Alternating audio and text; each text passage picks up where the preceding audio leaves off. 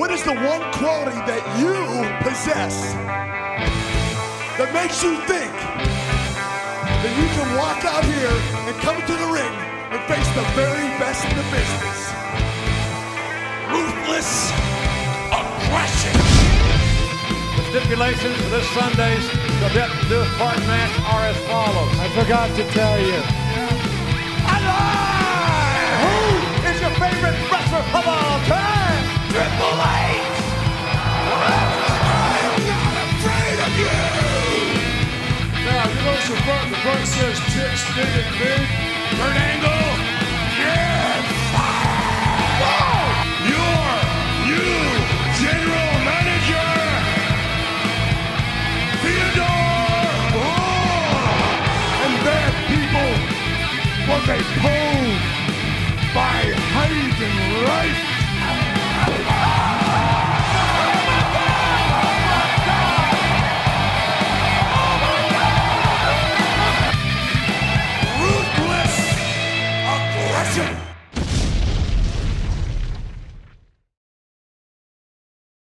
Hello, everyone, and welcome to the Ruthless Aggression Podcast. And before I say anything else, I would like to start the podcast by first saying, whoa, preceded by, yeah. Pepsi Blue is back!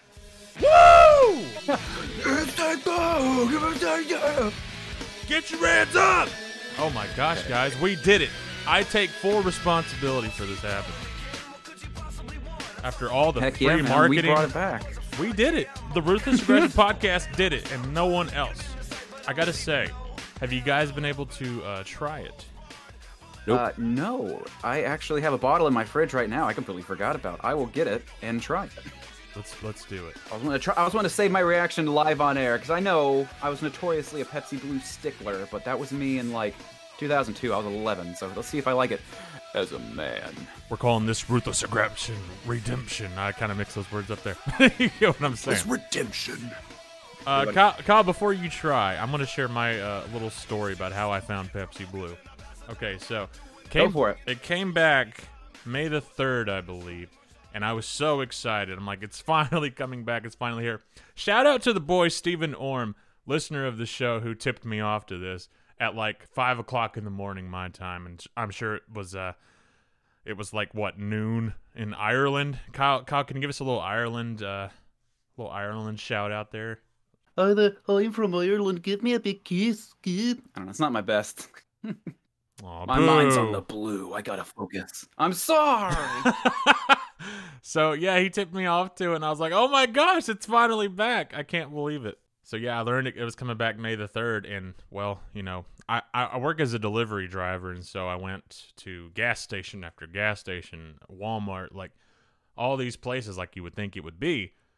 And I would just didn't have any luck, and I started calling gas stations. I'm like, hey, y'all got that Pepsi Blue?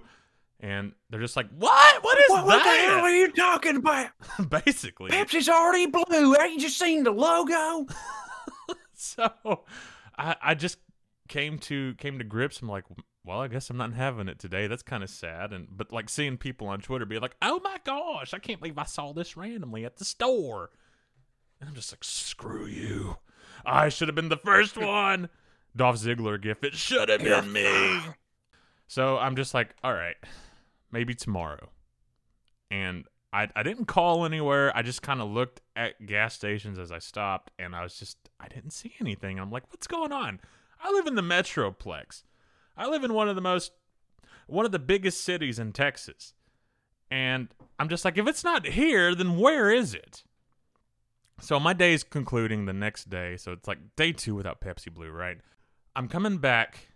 My shift is about to end in like 20 minutes when I see a Pepsi truck outside of Walmart at one of those like adjacent gas stations. I'm just like, do I stop and pester some poor vendor about Pepsi Blue right now? And so I'm like, no, I can't do that. And then I did it. And so I pull in and I'm like, all right, I'll just ask, see what he knows. When he's stocking Pepsis, and I see it. The beloved sacred blue Pepsi. And I proceed to wipe out the cooler And it, you know, you draw attention to yourself when you do such a thing. And so the guy checking me out, he's like, beep, beep, beep, beep, Pepsi Blue after Pepsi Blue. And he's like, is this good? I'm just like, man. And I don't want to go to the spiel of like how I'm weirdly attached to this drink now. And it's just like where I can acknowledge that people, you know, may not like it and that be okay. But I'm just like, yeah, it came out in 2002 and then got discontinued and they finally brought it back.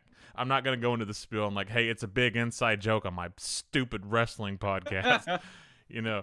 So you should have plugged us, man. You should, yeah, you should have said you should listen to us, Ruthless Aggression Podcast, and we'll talk about this this day.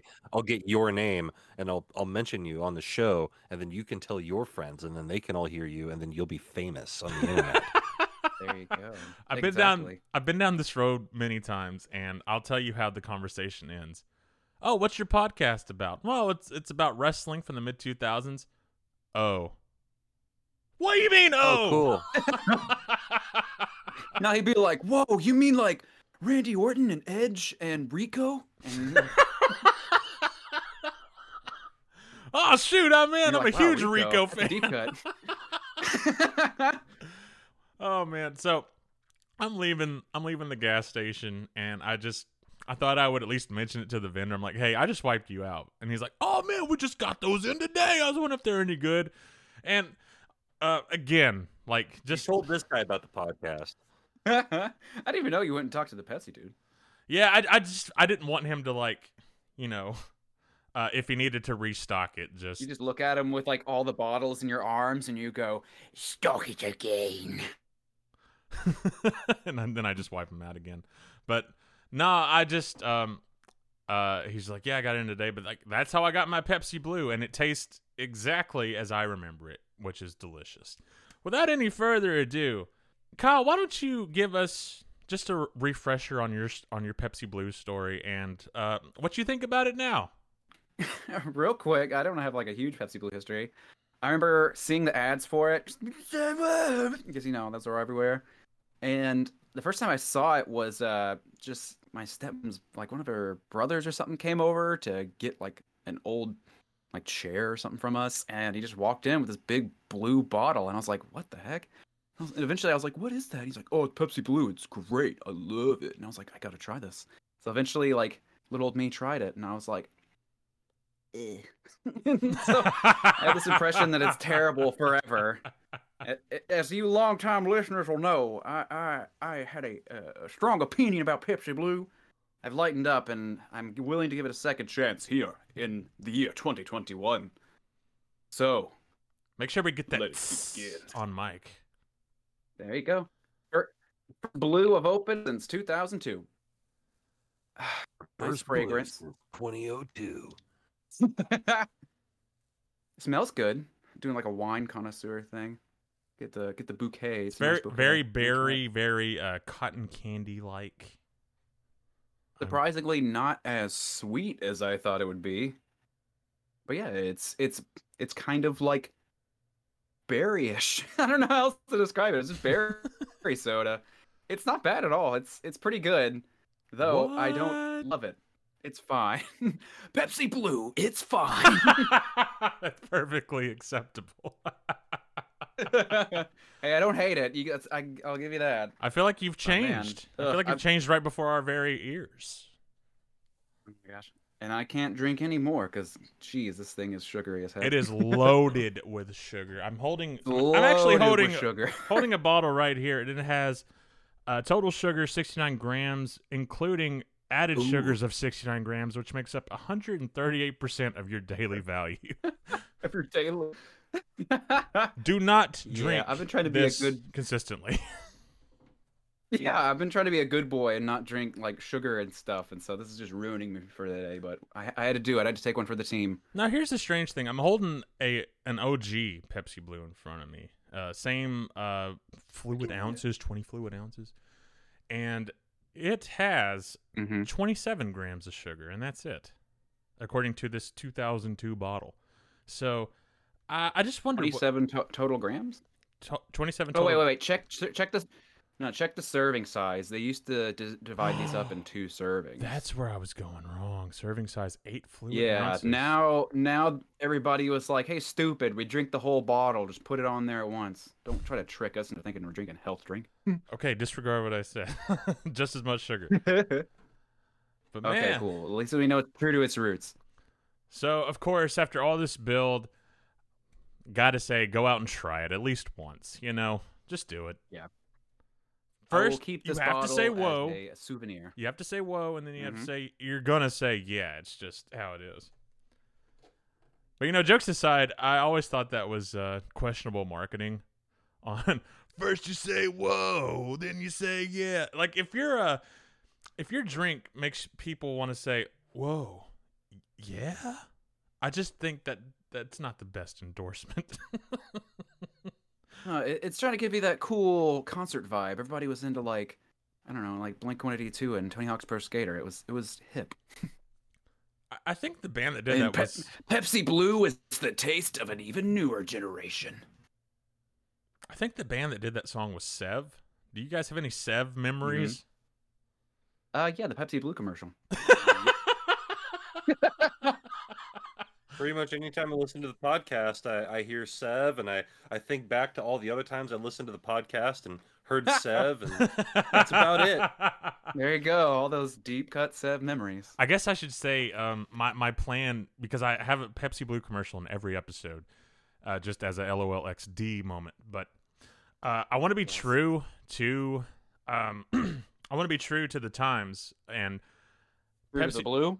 Yeah, so Pepsi Blue is discontinued in the summer of 2004. And so once we hit that point, I will stop including Pepsi Blue commercials, sadly. That's a boo. Ooh.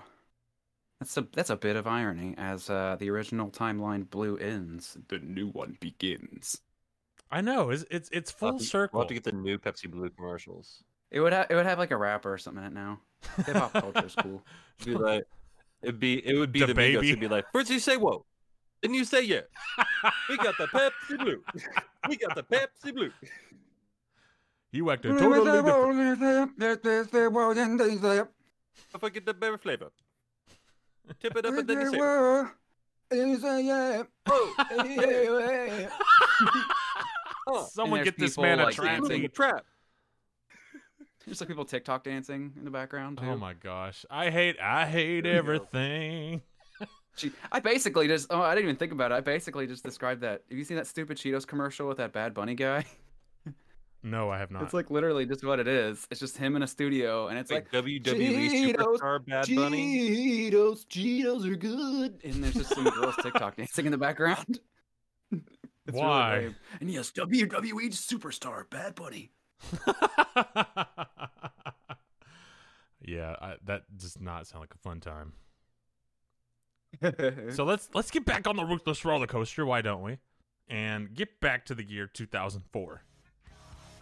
And today we are talking about the WWE Draft of 2004. I know that we were supposed to do Backlash today, but we're not. We're doing a bonus episode. Okay, so deal with it.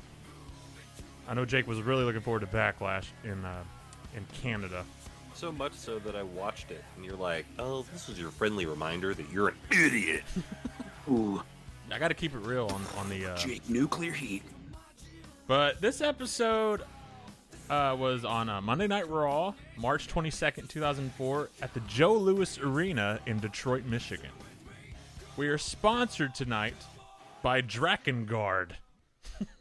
Guys got any Drakengard memories? Hearing JR say, sponsored by Drakengard on PlayStation 2. I think I walked by it in Hollywood Video or Blockbuster, and I was like, that game looks like it sucks. You know what? I'm in the process of just like getting a bunch of games on my PlayStation 3. I'll download it for lulz and give you a Drakengard report in next podcast. All right, we'll be waiting on it. I think they sponsor Backlash as well, so it'll work. Yeah, so there's one thing that big sweaty wrestling fans love. It's a nice story-driven JRPG. There's something peculiar about hearing Jerry Lawler, for instance, say, well, Armageddon's brought to you by Final Fantasy X2, where you can live out a fantasy. You know, it's just like, weird. We don't want to know about King living out any of his fantasies. Oh my gosh, no kidding.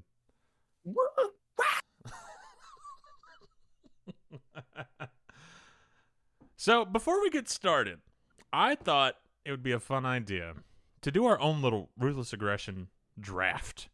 And so today, and today only, we are pitting Kyle's Raw's War against Jake's Smackdown. And so here are the rules. Sir. Now, this is just for fun. Oh my gosh, it's SmackDown versus Raw. Now, this is what it's like with World Collide.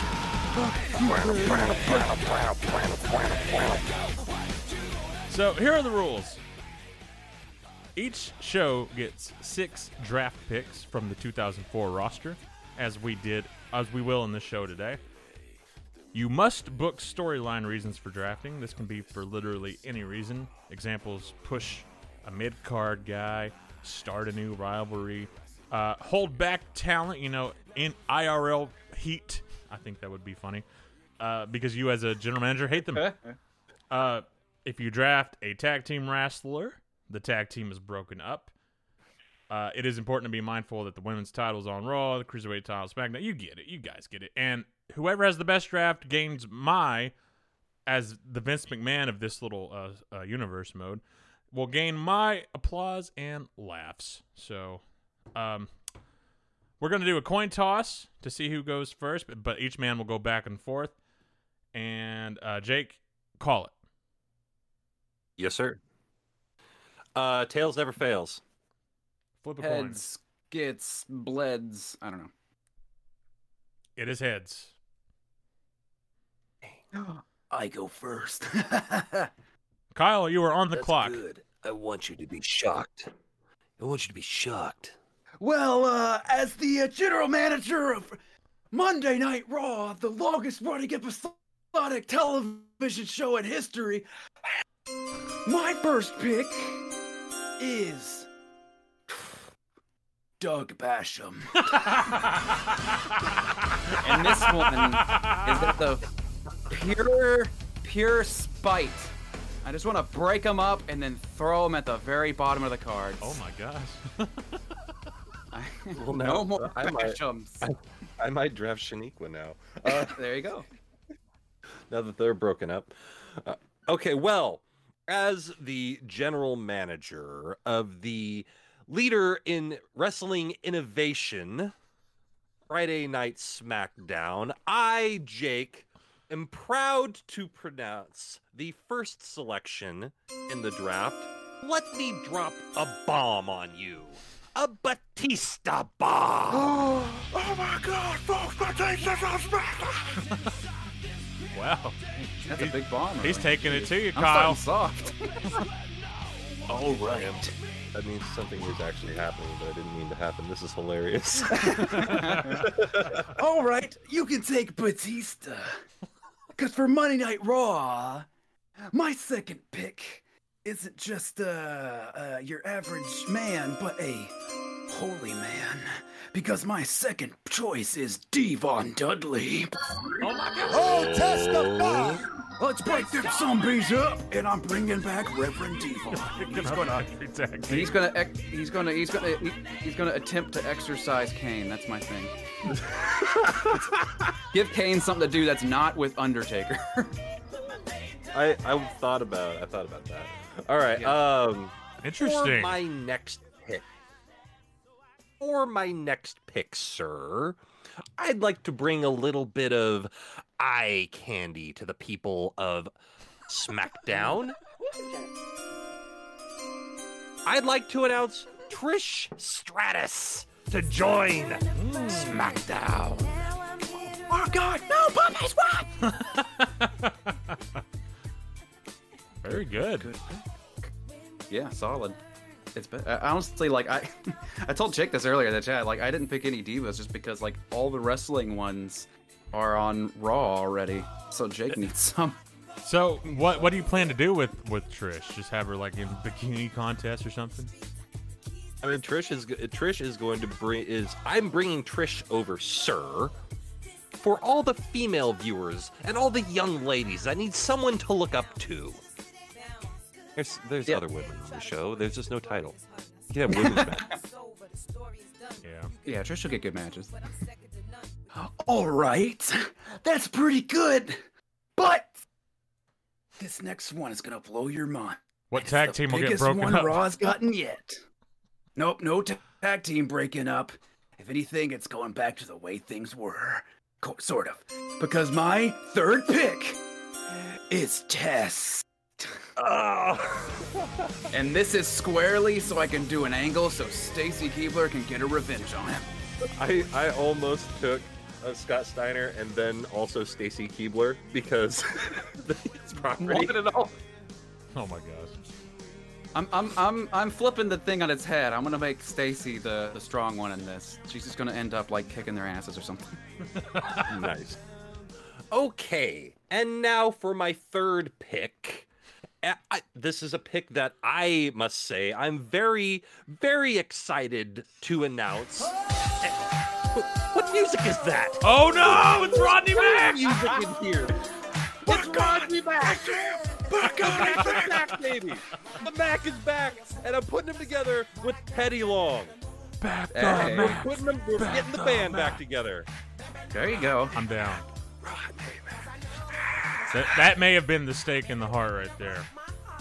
That was, yeah. It was an unstoppable pick.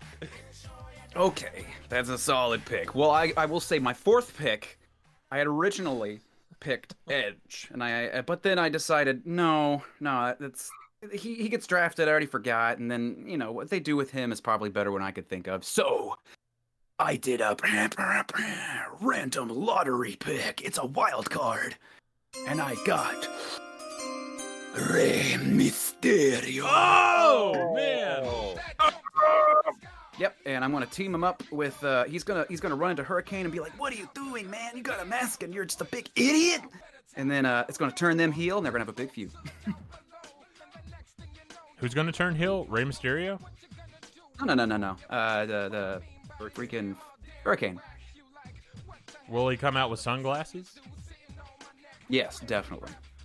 Wow. And like in the mask, it's like fumbling, so everybody's laughing at him, and he's like, "Shoot it!" Are you ready, sir? I am about to put the wrestling business on notice.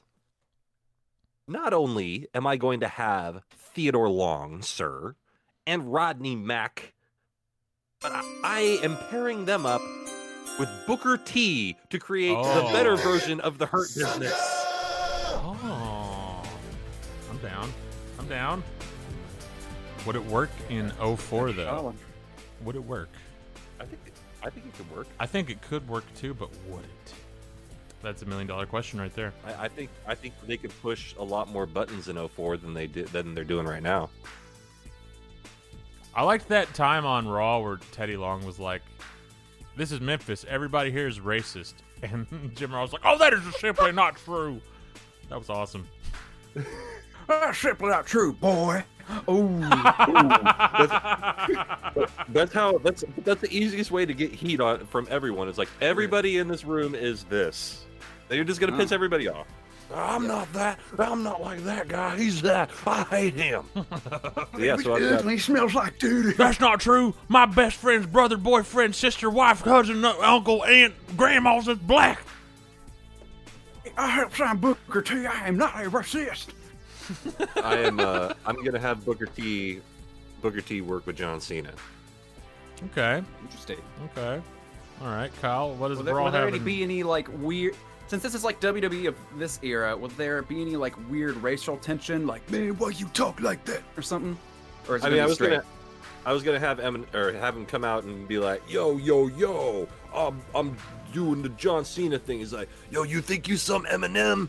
Let me show you what this is about, and then you have that whole thing, and I that would be a lot of tension there, I imagine. Okay, I see. That's honestly, that's something I honestly wish would have happened. That sounds fun. I see one week on SmackDown, a rap battle or singing contest where you got John Cena, because I guess John Cena would be the heel. Would he be the heel or the face?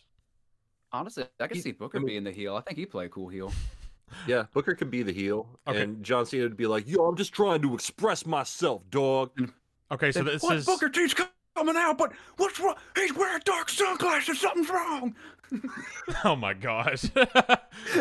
Okay, so I see like a singing contest going on, right? And so you got John Cena. His album comes out, so it's like a way to promote that. But Booker T is like, all right, I'm going to sing. Can you take it? Boo. And it's a way to get John Cena over. Honestly, yeah, making it that John Cena is a better rapper than Booker T. That actually would work. I'm a bad, as long as they, you know, don't make it a weird. It's 04, but it's 04 WWE, so they would do a weird, like, mildly race thing. But in a perfect world, they wouldn't, and it would be a lot of fun. Okay, well, that was a big pick. I understand that. That's great. But I think Raw's next pick is even bigger. Oh no. Because it's the Big Show, Daddy-O. Was that it never ends. Was that the 10-hour Big Show clip? Yes, this is the hour Big Show. Where? Hey, where's Big Show? Hey, Big Show, come in here. How you doing? Good. All right, see ya. It's I think the clip is too loud, so it's kind of peeking it out and muting the mic. Oh man, I'm the well peeked it out. Yeah, it's like a little too loud. Ugh, crap. Yeah, you know, Discord. No, it's fine. It works. Okay, cool. My plan for him, I don't know. When I was watching the draft. Again, I was watching the match that Ric Flair was in, and you know, it's like, man, Ric Flair's old. That'd be funny if Big Show came to rip him apart, and so that's my justification. I want them to have like a Ric Flair kind of like, "Oh man, you say you're the biggest thing in wrestling." Oh. So you're trying to show mercy to Ric Flair, is what you're doing. Yeah, more or less. I want him to get a mercy kill for Ric Flair. You're also showing mercy to my catering bill. No more steady at SmackDown, sir. What? It's officially off the menu. I can just hear Paul Heyman say that. Officially off the menu. All right, my last pick is a bit of a legacy pick, sir. A diamond in the rough, if you will. I'm picking Randy Orton. Hey, not new day. Way too much pyro for this guy. I like this little sizzly curtains pyro in the past. Yes, me too. The best, I mean, I loved... Speaking of sizzly curtains, when Edge and Christian broke up and Christian came out with the gigantic sizzly curtains and the whole Christian, at last you're on your own. Like that was my favorite. Same. All right. That was all right. No chance. That's what you got. What the? Oh my God! It's the commissioner! It's the commissioner of God! The hellcats looking on! They are getting on? Well... Who the hell cares? So fucking gay! No. Settle down, Jim Ross. Well, what a draft we just had. All right. Whoever had the worst draft gets fired. Oh.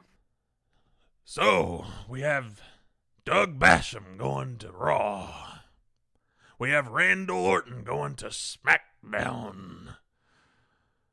I gotta say, it's a fine draft by both men. And I really had some LOLXDs in the back. I was going, ha! You should have seen it. But when the smoke clears, when it's all said and done... I gotta give the advantage. I never gave my sixth pick. How did you not? I didn't. You went first. I know, I did Doug, Devon, Test, lottery pick, Big Show. That's five. All right, what's your last pick? Oh, my gosh. Well, of course, My last pick. I saved the best for last. A man that needs no introduction. Sorry, technical issues. I just thought you weren't going to give him one. So it's cool. Shut up! Ooh. By God! It's him! It's the Undertaker! Oh! Wait, hold on. Time out. I'm calling shenanigans on your draft. Shenanigans? Come on. What? No. Because he took Kane specifically to get him away from the Undertaker, and then he drafted the Undertaker. No, wait. He took. I'm not. He took Devon. Done. Oh, that's right. He took Devon. He's gonna feud him with Kane. Besides, you're gonna have Kane and Undertaker problems. So you shot your own draft. The twist isn't done yet. I'm not just bringing back the Undertaker. Oh, that's an advertisement. Damn, my technical props suck today. This is why I was prepared with the Rodney Mack. I went straight to the Ruthless Aggression Podcast YouTube page and found the Rodney Mack video because I knew it wouldn't have any ads. Smart man. I'm bringing back the American Badass again. Oh! After getting rid of him, I'm doubling down. A mere 2 weeks later. I know what the people want. They don't want spooky. They want the badass back. After months of build. That's a swerve, bro. Oh, my gosh. Okay, so all 6 picks are in. So presumably you can cut back in your Vince McMahon thing because that was good. I think you literally stopped at you were going to give the advantage to SmackDown. Well, I don't know, man. I feel like your pick changes things. No, you sabotaged your draft too much. Sabotaged it. Come on. So. Yeah, you totally negate the dead man build. You're bringing a wrestler to Raw to kill another wrestler. You're bringing another wrestler to break up a tag team to send him to the upper card to destroy his career. Oh man, bringing another wrestler to lose to a woman. Okay. But ask yourself in 2004, which is quality wise more consistent with the show? Yeah, I can't roll against Rodney Mack, so it's hard. SmackDown wins. Honestly, the draft. That's fair. I use the justification, but it's like mine is a perfect Raw draft because for 04, it's on the nose terrible, but his is on the nose good, which is par for course for SmackDown of the era. So yeah, I guess. But I will say, out of which one's made. Which ones made me laugh more? I give the advantage to Raw because it's just ridiculous. Yes, absolutely. I was going for the lulz. Who cares? Dude, yeah. But seriously, I was going through the roster and I got to R and I saw Rodney Mack. And I was like, this draft is over. I won the draft with this pick. I will say though, 04, looking at the roster, because the page you sent us, you could change the date, and so I put it for like the day before the draft, so it was like just then. Honestly, the SmackDown roster kind of needed a little shot in the arm. Yeah. They got a little too much, like, mid-carder guys. But then again, Raw has a lot of wasted talent right now, so... I will say, though, before we go on, I can see that this page had some inaccuracies. And so, for instance, Kyle, you drafted Test to Raw. Well, he was already on Raw. It said he was on SmackDown. I went with it. I know. Rules. So that's fine. And you also drafted, who was it? Devon. He was already on Raw. But it works. It said the Dudleys are on SmackDown. But they get drafted to SmackDown. But we'll get into that later. For now. Whatever. Let's get into the show. The real draft. I have the better theme though. Let's get the Raw.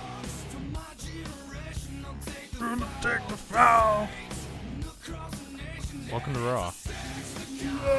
Unfortunately, this is not Kyle's Raw. It's the actual Raw. So sorry. We open the show with Paul Heyman and Eric Bischoff being met by Vince McMahon. He comes out and says, "It's time to shake things up a bit."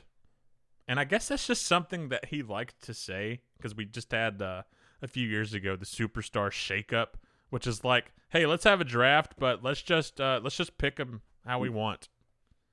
Let's do the draft like everyone wants, but let's not make it fun.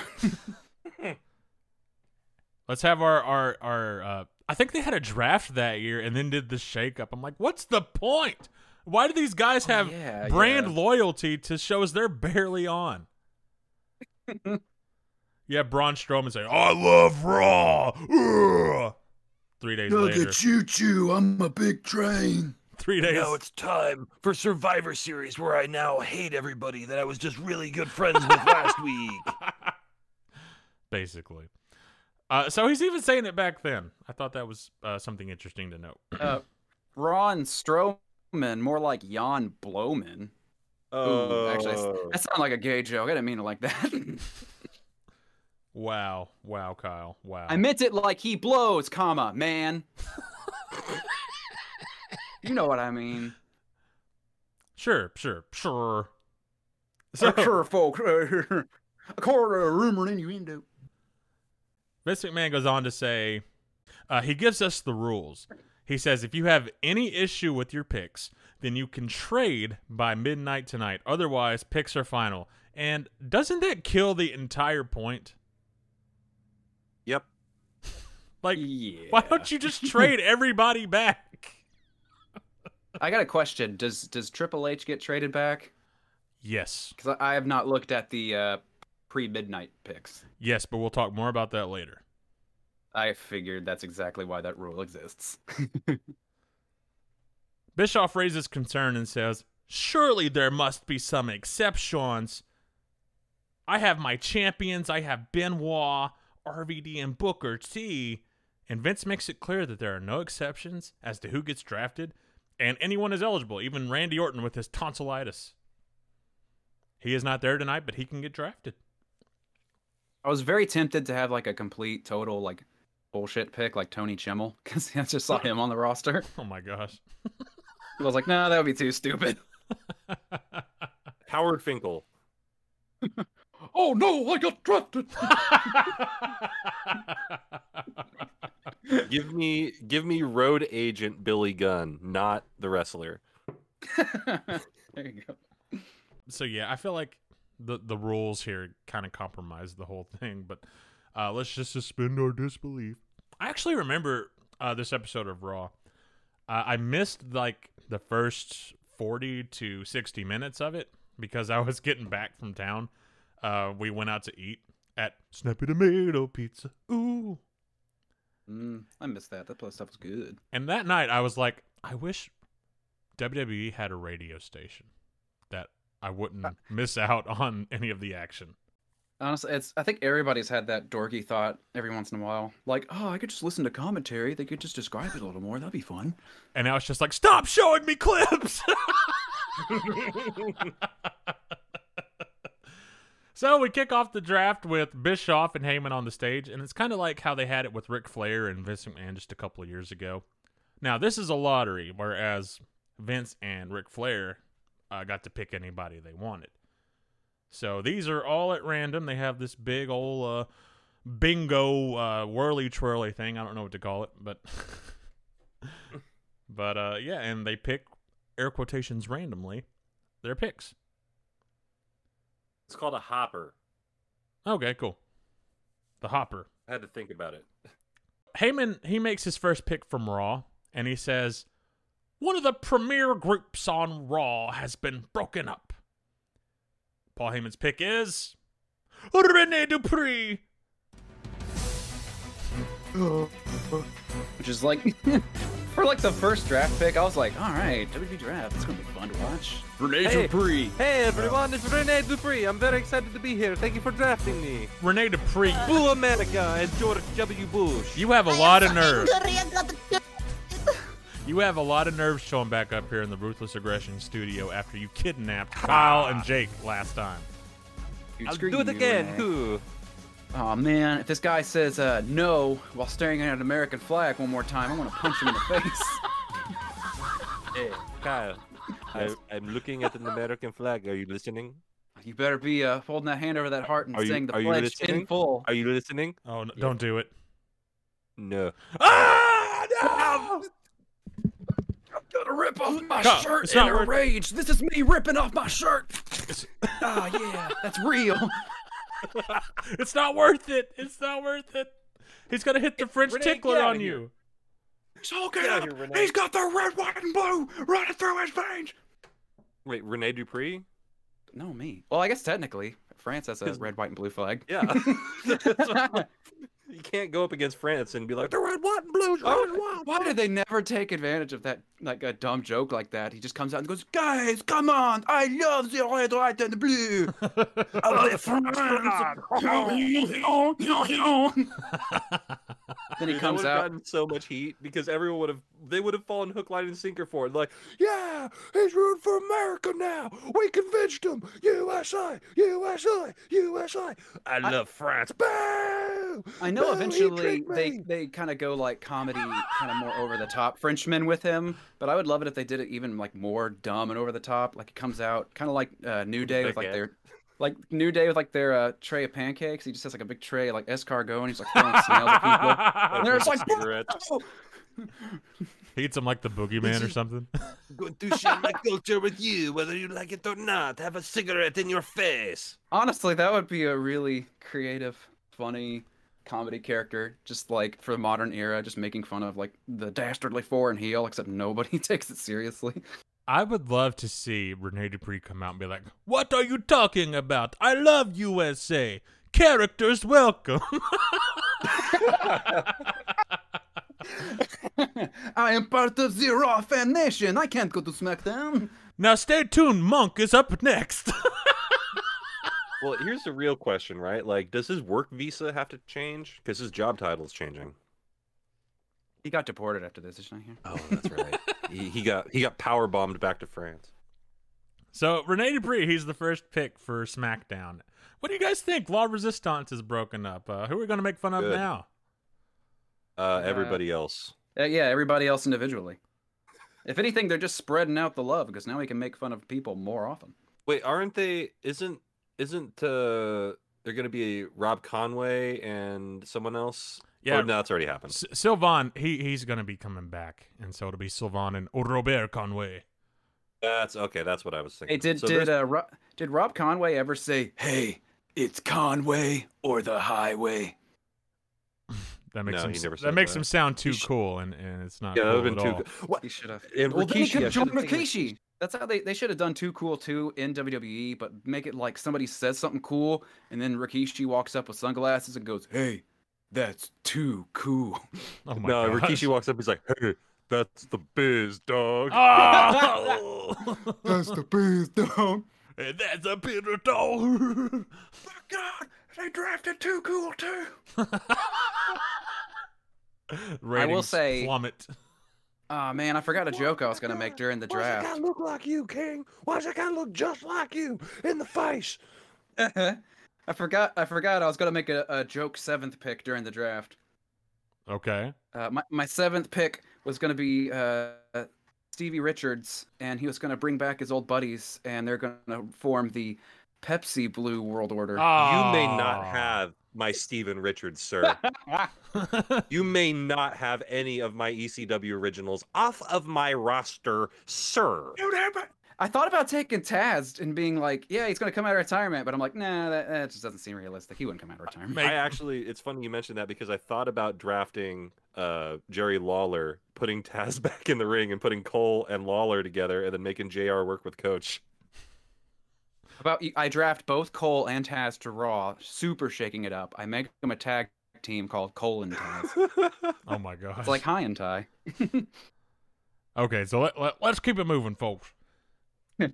So Rene Dupree, he heads out to the ring to let us all know that he would, quote, rather burn in hell than be remembered on Raw by getting a stunner. So, I don't think this bodes well for me. What did you say? I think the eternal ramifications are dire for Rene Dupree. So, he issues an open challenge for his last match on Raw, and Chris Jericho answers the call. So, first match, Kyle.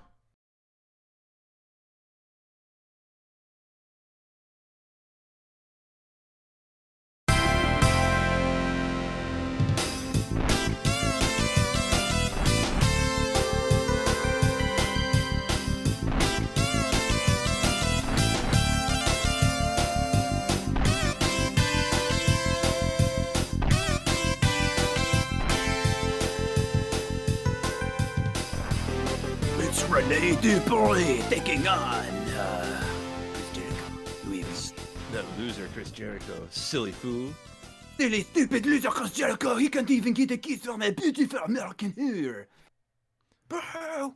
So Chris Jericho is having a bit of a hard time since WrestleMania 20, where he was publicly dumped. And, or I guess, would you say dumped? I don't guess they were actually together, him and Trish. He was just double-crossed. Double-crossed. Yeah, there you go. So, yeah, we'll get more on Christian later in the show, but, yeah, Chris Jericho, he is not happy, and he's about to kick some French butt. Ooh. To begin here, they slug it out in the corner, and Jericho hammers him down and gets an elbow, or Judas effect, if you will.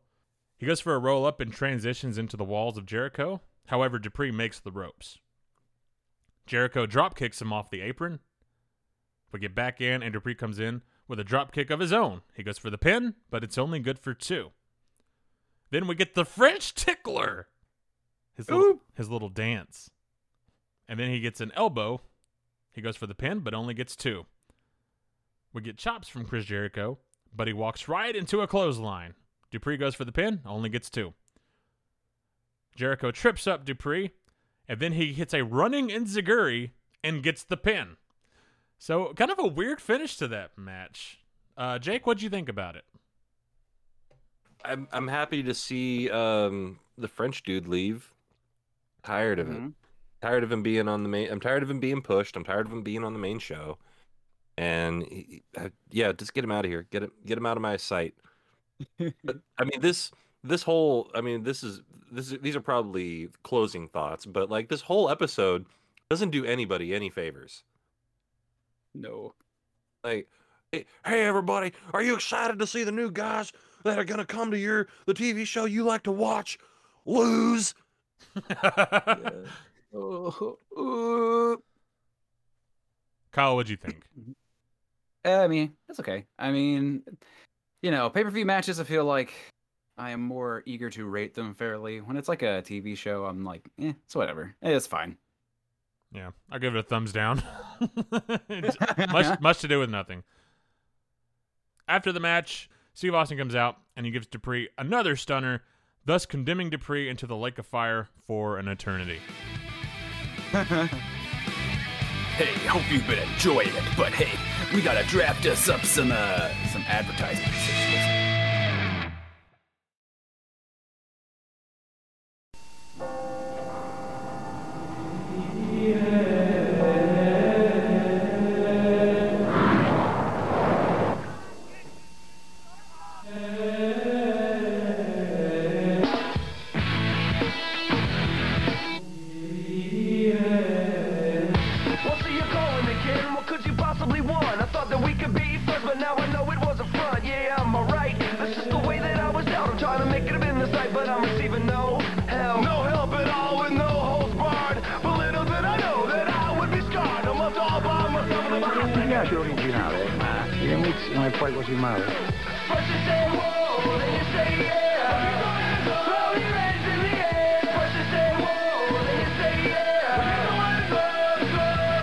Pepsi Blue, a new fusion of berry and cola.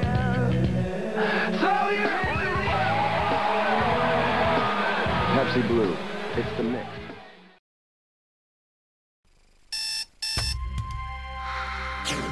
From the moment we wake up and throughout our hard-working day, rules, laws, and societal pressures won't leave us alone.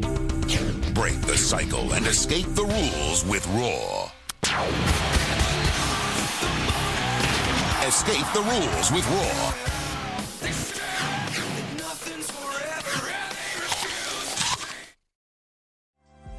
Support for the Ruthless Aggression podcast is brought to you by Manscaped. They are the best in men's below-the-waist grooming. Manscaped offers precision-engineered tools for your family jewels. They obsess over their technology developments to provide you with the best tools for your grooming experience. Now, since we're talking about 2004, let's talk about ball care in 2004. Yeah, Ian, I'm not talking about basketballs, I'm not talking about footballs, I'm talking about testicles. Alright? If you were like me way back then, you had that little pair of scissors that you had to be really careful with, and sometimes you'd get a little too close. Whew, that hurts. But that is why Manscaped has redesigned the electric trimmer. The Manscaped engineering team spent 18 months perfecting the greatest ball hair trimmer ever created and just released the new and improved Lawnmower 3.0. Their third-generation trimmer features a cutting-edge ceramic blade to reduce grooming accidents thanks to advanced skin-safe technology pioneered by Manscaped. And let me tell you folks, when you're getting up in it, it definitely matters. When I tell you this is premium, I mean premium. This battery will last up to 90 minutes, so you can take a longer shave. You could shave Albert, the A-Train, if you needed to, but you might have to charge it once. It's a 90-minute charge. I charge it because I think I should. I've never run out of battery with my lawnmower. The Lawnmower 3.0 has waterproof technology that allows you to groom in the shower, which is the best place to do it because you don't have the cleanup. They've also upgraded to 7,000 RPM motor with quiet stroke technology. And let's not forget about that charging stand. Show your mower off loud and proud because this intelligently designed stand is a convenient charging dock powered by USB. It just sits right there in the corner. If you're listening to me speak right now, and you have balls, I want you to experience it firsthand for yourself, or first ball for yourself.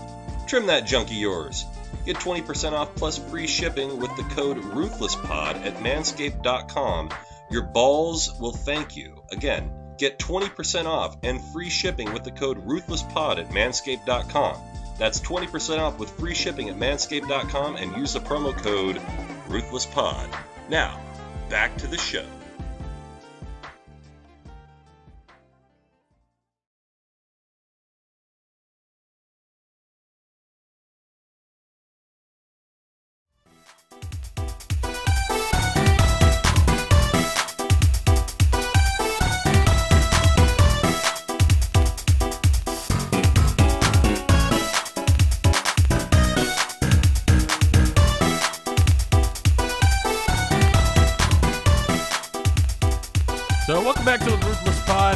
Back from break with Rico in the ring. You guys excited for a Rico match? Oh, yeah. Dance. Hey, before I realized that I was looking at the wrong date. I was originally wanting to have Rico drafted to Raw before I'm like, oh, he's already there. Duh. I was wanting to put him against Val Venis. It's going to be like a, haha, look at you. I am more of a ladies' man. But then Rico's like, really? And he becomes funny suave, like Rico Suave. Get it? It's a pun. That sounds great. Yeah, whatever. I'd like to see your draft picks, Levi. Draft number 1, Dawn Marie. Draft pick number 2, Kenzo Suzuki. Draft pick number 3, Mordecai. Draft pick number 5, Muhammad Hassan. and to top it all off, Eugene. More on all of these champion, Jinder Mahal, Eugene. More on all of those characters later in season 3. Well, except Jinder Mahal. The less Jinder Mahal, the better. Not bad for Jinder Mahal. You can cut this out because it's boring. I could cut it out of this conversation now. Moving on. No, I was just saying, I feel bad. It's you're some dude who's basically a lower card nobody, and you're getting a push solely based on your race. I mean, that's got to be a little demeaning when you think about it.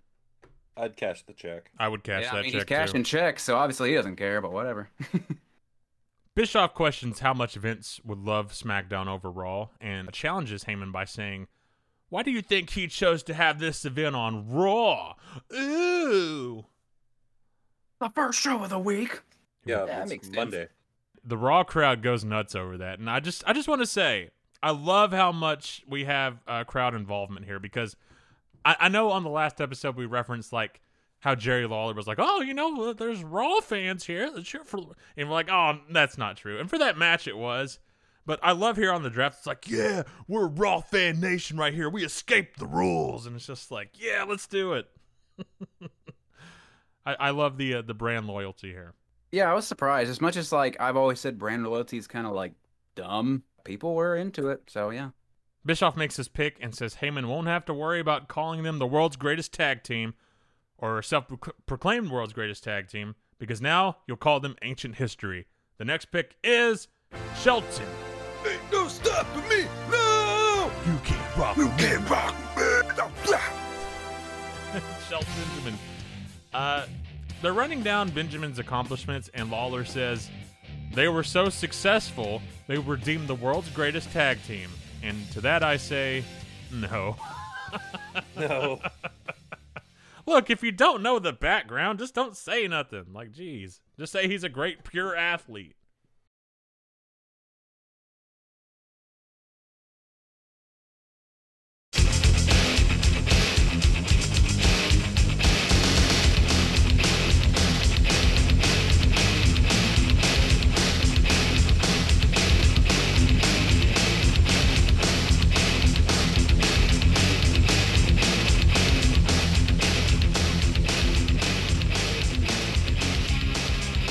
Ooh, it looks like Rico's coming out with Miss Jackie, but wait a minute. What is this? It's Kane!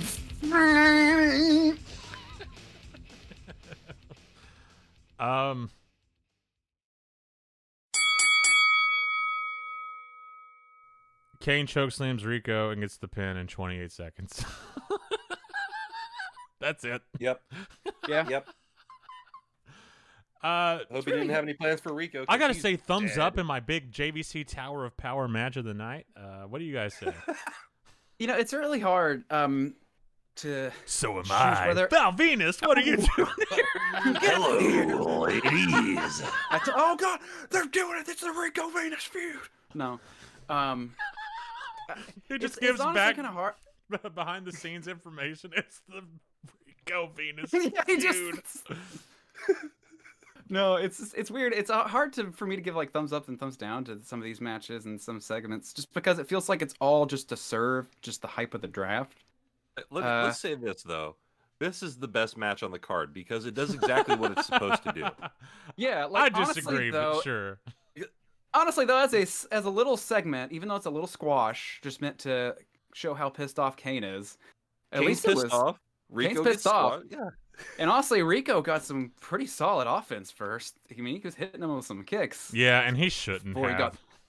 No, it just makes Kane like, girl, you're just making me mad. Now I'm going to show you my demons. And then you give him my chokeslam. Demons? I'm going to give you my demons. That's why they had him do the voice changer in the early career, because that's what he sounded like until he got speech therapy. Oh, my gosh. Hey, everybody, it's me, Kane. If I lose, I will set myself on fire. We can't have that. Undertaker, I am your brother. I'm back from the dead. I will choke slam you. So Kane, he makes his way up to the stage after this, and he grabs Heyman as well as Bischoff, and he says, I don't care where I get drafted, but don't put me on the same show as The Undertaker. Okay. And then he walks away. Okay. It's like, what you gonna do? Like, I'd just book you in a match with Undertaker. Take that. But anyway, we get Heyman's next draft pick, and it's well, JR won't be calling him a blue chipper anymore because it's Mark Jindrak. It's like, so far, these picks have been kind of hit. And it's not to knock Shelton. It's just, you know, it's early career Shelton, so he doesn't have much hype around him, you know? He's still got the Charlie Haas stink all over him. Yeah. Mm-hmm. So far, this draft is a little... I was disappointed at that draft pick back in the day because I was like, ooh, they're gross. I don't like them. But, man, they really showcase Shelton Benjamin well in the coming weeks. Yeah. Cool. Well, I hope so, because I like Shelton. Me too, man. When he gets going, man, he's so good. This year really made me a believer in Shelton Benjamin back in the day. Mm-hmm. So, yeah, I want the 2.5 minutes of my life back where Heyman built this up, talking about breaking up another supergroup on Raw. Whatever. Bischoff, he picks next, and it's Nidia. And, well, you know, solid pick. Okay. I'll take it, whatever. Her career highlights, along with winning Tough Enough, are her measurements. Implants. Yeah, implants, winning the lottery, and going blind. But that's actually a low light in more ways than one. Or a no light because she's blind. Oh. I got to cut to the official diva inspector of the Ruthless Aggression podcast. Kyle, what are her measurements? Good God. I did not write them down. Don't answer that question. 36, 44, 36, Cole. Let's just say she's got those puppies. Woo! Oh my gosh, she's got huge heaving breasts. God, heaving. Jeez. Heaving. Be a little more subtle. You know, that reminds me, and I'm not going to get off on a tangent here, but I went down the rabbit hole this morning of looking up Grandmaster Sexay clips. You know, looking up, like, the saddest return to WWE ever when he came out for the Lawler-Michael Cole feud, and he was out dancing and nobody reacted. And, he wasn't the star of Too Cool. Still, no, he was not. The point is, nobody reacting and all that stuff. And it reminded me, he came out with he came out with an album, I forget what year, and had a song called Puppies on it with Jerry Lawler. Oh, good. Oh, my goodness. Yeah, so I may or may not include a clip here, but one of the lines in the song is, it's like, I guess like a bridge part, like a breakdown part, but it's like, I just love those puppies with those cute pink little noses. And it's just like, ah! Oh, my God, that's, ugh. Yes. Oh my goodness. That's I gotta wash my hands after hearing that line. That's gross. What's wrong with the brown noses? That's what I'm talking about. Chocolate. I love chocolate rain. Jake, don't hold back on me. Chocolate puppies. Imagine what would you do? Nidia comes out and she asks if she can put on her new Raw shirt right now. And Eric Bischoff's like, well, if you want to slip it over your... Oh, my goodness! And we saw her kazungas! Basically. Tig old bitties. Which was awesome back in the day, but like now I'm just like, is this what we're doing with the women? You know? It's like, really? Mm-hmm. Okay. Like, I'm a married man, so that's not for me. But anyway. So Nidia, she's on Raw. What do you guys make of these picks? It's a waste of time. Yeah. It's like, come on. I'm frustrated watching at this point because, like, I'm expecting one thing, hoping that it's not the other, and I'm getting the other. So basically, what you're saying is, oh man, I hope they draft Triple H, and oh, it's Mark Jindrak, the other member of Evolution. Pretty much. Yeah, it makes me think of earlier, yeah, when they did that stupid cut. That was so dumb. It's like, oh, they're going to get broken up. Let's zoom in on Evolution. Yeah, it kind of is like, hey, look what we're about to do later. You know? He ain't just kidding. It's a bunch of jobbers. So Heyman's next pick is interrupted by John Cena. Yo, if I see that Booker T, you know what I'm going to say to him? You can suck my Booker T. That's probably what he'd say. That's Everything awesome. Was seen in this area is like a dick joke or a gay joke or something. That was good. All right, Kyle. So I sent you the John Cena freestyle rap here. So if you don't mind. The franchise is crashing this party. Paul, don't get high at me. He's wearing a neck brace because he's blowing the whole lottery. I heard that about you. He ain't the one-way type. Believe the hype. John Cena got more Raw than Monday night. I'm the lottery pick they both want to get their hands on. This ain't no junior high dance, so fellas, keep your pants on. Oh, and if you don't draft me, save your t-shirts. I ain't kissing your butt. What? We in the D, baby. To try this will be harder. So you can choke on D's nuts. You're the general manager, but I'm making the next pick. I'm giving you one ball. You still got no. And then they just cut his mic off. What the heck's up with that? This keeps happening to John Cena. And honestly, like at this point in his career, he had to have some push backstage. He should have. He should have brought this up. I thought we were over this. Just finished the rap. Yeah. Jake, get on it. I'm guessing this is just a test to see how well he could handle pressure. At John Cena. What happened? What am I supposed to suck? What am I supposed to suck? Never finished your sentence at the draft lottery. At the draft lottery. One day he'll answer us. This will be the one. Will be the one. I honestly, it's been so long. I've long since forgotten. I'm sure I was going to say suck on my lollipop. Suck your what? No. He just sends. No. He just sends one word response. It's just if that in all caps. I would screenshot it and then log off of all social media forever because it would never. I would never top that. That's the hole in one of social media.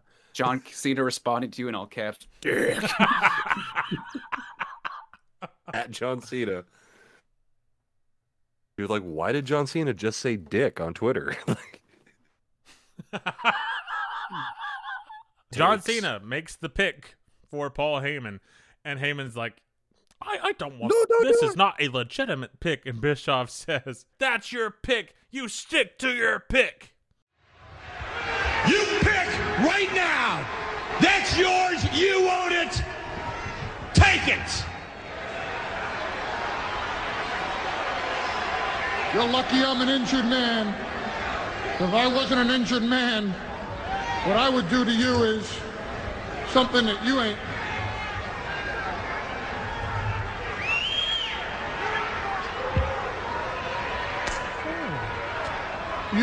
Who is it?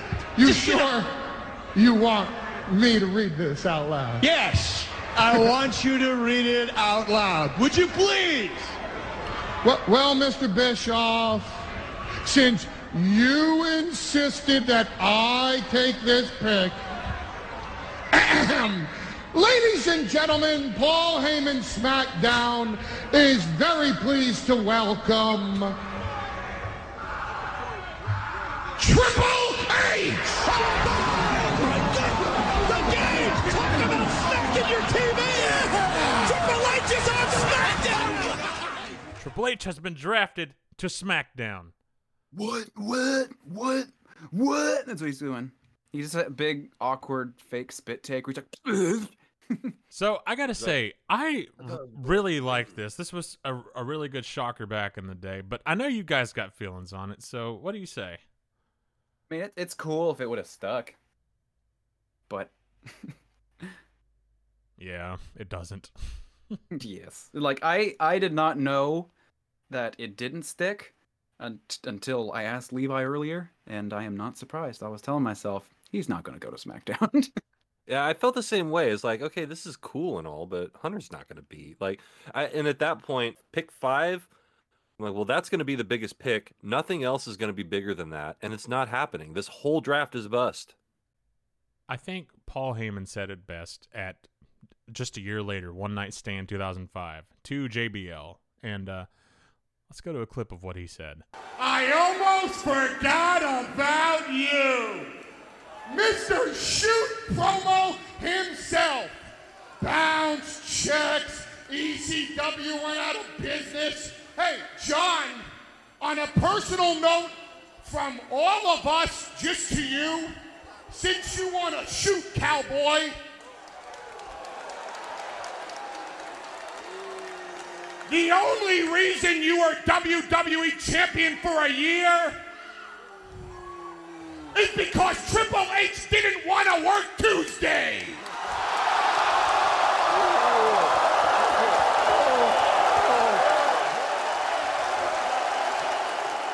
That's a good burn. Then he does another super fake spit take while we're talking about fake spit takes. Yeah. You know that really hurt his feelings. So everyone backstage is happy to see Triple H go and sing, nah, nah, nah, nah, nah, nah. Or as Jim Ross would say, no, no, no, no, no, no, no, no, no, no, no, no, no. But yeah, I was shocked back in the day. So good TV, but we'll get more into why it was not.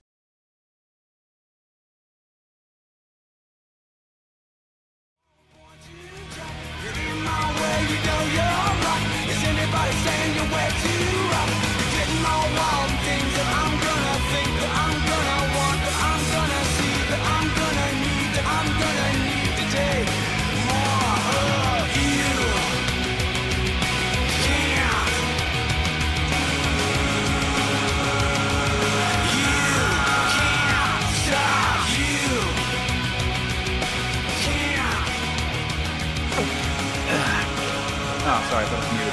Anyways, it's Christian with his big three high Trish Stratus. I'm gonna take it on Spike Dudley.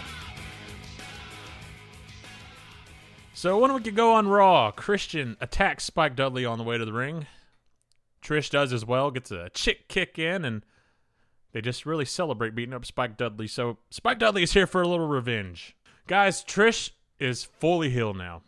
And I just gotta say, I hated Trish Stratus on this night back in 2004. I bet. Just the way she's carrying herself, just all like smug and prissy, and Christian's just like, yeah, I got the hot chick, and it's just, I hate them. I hate them so much. What do you guys make of heel Trish Stratus? Around this time, I wasn't really watching. This is a Raw feud, right? Yeah. Yeah, I wasn't really watching Raw too much, so I don't really remember too much of heel Trish. Honestly, I didn't start more regularly watching Raw until probably like a year or two later. So this is kind of new to me. Same. Like, I don't have a lot of opinions. I know that Trish is like the opposite of Lita, and I was always a big Lita fan. It was easy for me to be like, yeah, I don't like Trish. And then later on, I realized, well, yes, I did. Lita looks like she smells bad. Do you like stinky girls, Jake? Jeez, that's a hot take. Lita looks like she smells bad. Doesn't she, though? Like, Lita looks like you might not make it through the night. Yeah, well, just wait till she... I don't even remember it, though. Oh, my gosh. I know, right? Whatever, that bad song. I didn't secret dreams and we and you and all our little schemes. That was better singing than her. Anyways, next. Spike gives him a spear to start and stomps away at him in the corner. But then he goes after Trish, which allows Christian to catch him on the outside. Spike comes back with a DDT. He goes for the pin, but only gets two. Goes for a roll-up, but only good for two on there. Christian charges at him, but Spike dodges, and Christian goes barreling to the floor. And Spike follows this up with a plancha, so Spike Dudley getting in some good offense here. We're back in, and Christian catches him. He tries a suplex, but Spike puts him down for the flying stomp. Or the coup de grace, if you're a Finn Balor fan. Bluer. Coup de grace. Christian dodges a blind charge and finishes with an unprettier 3 minutes, 18 seconds. I'm going to give this match a little bit of a thumbs up. Not a full one, but just a little bit. It was a little fun. But I got to say, that was all right. At the end of the match where Trish very arrogantly counts the 3, I remember it just like it was yesterday, how much I hated Trish in that moment. I'm just like, grr. Yeah, like I said, inoffensive, kind of fun TV wrestling. Honestly, like, I don't know. I have a soft spot for Spike Dudley. Like, everything I see him in, it's just like, I love to see him get torn apart. Same. So yeah, I enjoyed it for what it was. Man, it's all right. I'm like, personally, I'm trying to remember like how I felt while this was happening. And like with Monday Night Raw, they kind of hit this point, and it's like, and I know this is just the way that the show is. It's hit that middle 30 minutes that I don't give a shit about. Yeah. It's like, what's happening? I don't care. Like this, like these matches don't mean anything. It's not building anything. We're just trying to do something till we get to the next pick that doesn't matter. Like I'm in that part of the show where I'm just like, whatever. Like, let's just get on with it. So we got to Bischoff and Heyman, and Bischoff He's going to make his pick, but he just can't. He is beside himself. And he's like, I gotta find Vince McMahon and make this right. That was a little awkward. It just kind of felt like that came out of nowhere. It's like he was just waiting until the camera was on him to freak out, you know? Yeah, why weren't you already freaking out? Yeah. Oh, it's wrestling, folks. I guess it felt weird. Now that I think about it, maybe he was just trying to be professional about it and accept what happened. Maybe, yeah. I guess so. Yeah. But yeah, nah. I give Jake. Nah. Bischoff and Heyman, they find Vince backstage. And Bischoff, he's pleading with Vince, find a way to make this right. But Vince says, all draft picks are final. What about the trade deadline, though, huh? Just trade it back. Yeah, what about it? So, yeah, for real. So, Paul Heyman proposes that tonight on Raw, we have a WWE title match between Eddie Guerrero and newest acquisition, Triple H. And Vince says yes. I guess. So we go back to the stage as Eric Bischoff makes his pick. He's composed himself. He's fine. And the third pick is from the Motor City, Rhino. Yeah. I was hyped for this pick. I loved Rhino. I love Rhino. Yeah, this is the first pick that I actually was like, oh, hey, I like this one. And just because Eric Bischoff wants to shake things up, we will see Rhino get a title shot for Chris Benoit's World Heavyweight title tonight. Yeah, let's go. Juicy. Get a little EC dub on the TV tonight.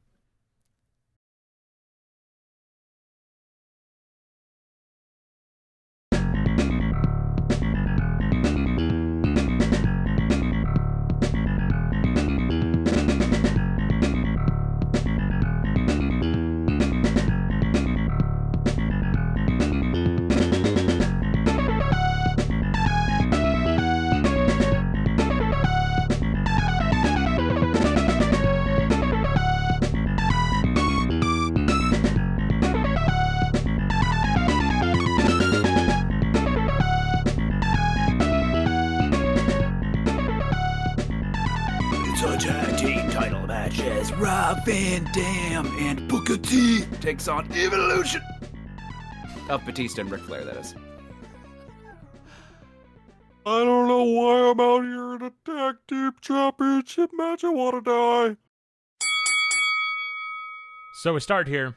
Booker overpowers Flair to start, and he gets a drop kick, but Flair chops back and brings in Batista. He walks into an elbow, and then RVD gets tagged in. He goes up top for the high crossbody. He goes for the pin, gets two. He drop kicks the knee and catapults Batista into Booker's sidekick. Then Booker gets worked over in the heel corner, and Flair lays in the chops. Booker T fires back, resulting in a Flair chop, followed by a Spagingo! Out of the corner. Cheap shot turns the tide, however, and Flair gets a chop and goes for the pin, but only gets two. Flair drops a knee and resumes the chopping. Flair is at the barbecue tonight because he's serving up the chops, baby. Oh, yeah. Booker runs into an elbow, and Flair goes up. Well, you know what happens when Flair goes up. Goes down. Stay there. And then we get the hot tag to Rob Van Dam. He comes in for the frog splash, but bails out as we cut to a commercial. We return with Booker T coming back on Batista. We bring in RVD with a missile dropkick. He goes for the pin, but only gets two. Flair, however, clips RVD behind the referee's back, and then he goes to work on the knee.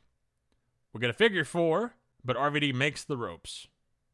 Back to the corner as Flair chops him, but RVD comes back with an enziguri and a heel kick. We go back to Booker, who slugs away on Batista and overpowers him. Clotheslines and a bookend for Batista. And he sets up for the scissors kick. He connects, but it's only good for two. Oh, no. Rolling Thunder, Ric Flair follows, but RVD hits Booker with a kick by mistake. Oh, jeez. Batista finishes Booker with a Batista bomb in 13 minutes, 30 seconds to regain the World Tag Team titles. Damn.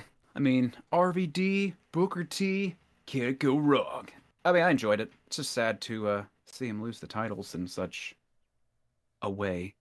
Yeah, I mean, this is the breaking up tag team episode of Monday Night Raw. It kind of lets you know what was about to happen too. But I mean, it was fine. I like everybody involved. I perked up when I heard Rob Van Dam was coming out, and then I got sad when I saw that I lost the titles. Yeah, I'll give the match the thumbs in the middle. It was okay, but yeah, to Jake's point, you kind of know what's going to happen after that. So Heyman, he comes out. And his number 4 pick is Rob Van Dam. What a coincidence. The whole effing show? The whole effing show. So we cut backstage. Booker T and RVD saying, oh, we're going to get those titles back. We're going to do it. Don't you worry. And then Jonathan Coachman approaches them and says, hey, you can't get no title shot. RVD's been drafted to SmackDown. And RVD's like, what? Are you serious? What? What? I was too busy smoking marijuana cigarettes to pay attention. Oh, that's yeah. Never mind.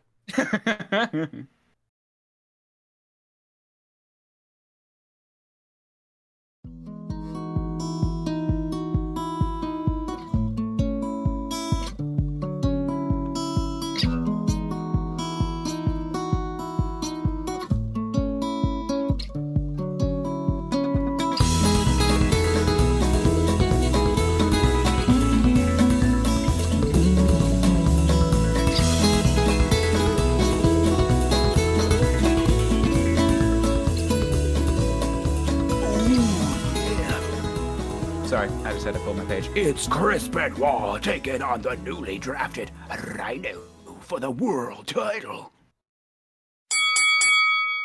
We begin here with Benoit sending elbows to Rhino to wear him down, and then he gives him chops in the corner. He dodges a clothesline but gets powerbombed into the corner for 2. Rhino goes for the sharpshooter, but Benoit is able to make the ropes. Rhino pounds away at the back, but gets taken down for a sharpshooter attempt by Benoit, which is quickly blocked. Rhino goes for the clubbing forearms, but Benoit gets the rolling Germans. To the top for the flying headbutt, he nails it. He goes for the pin, but only gets 2.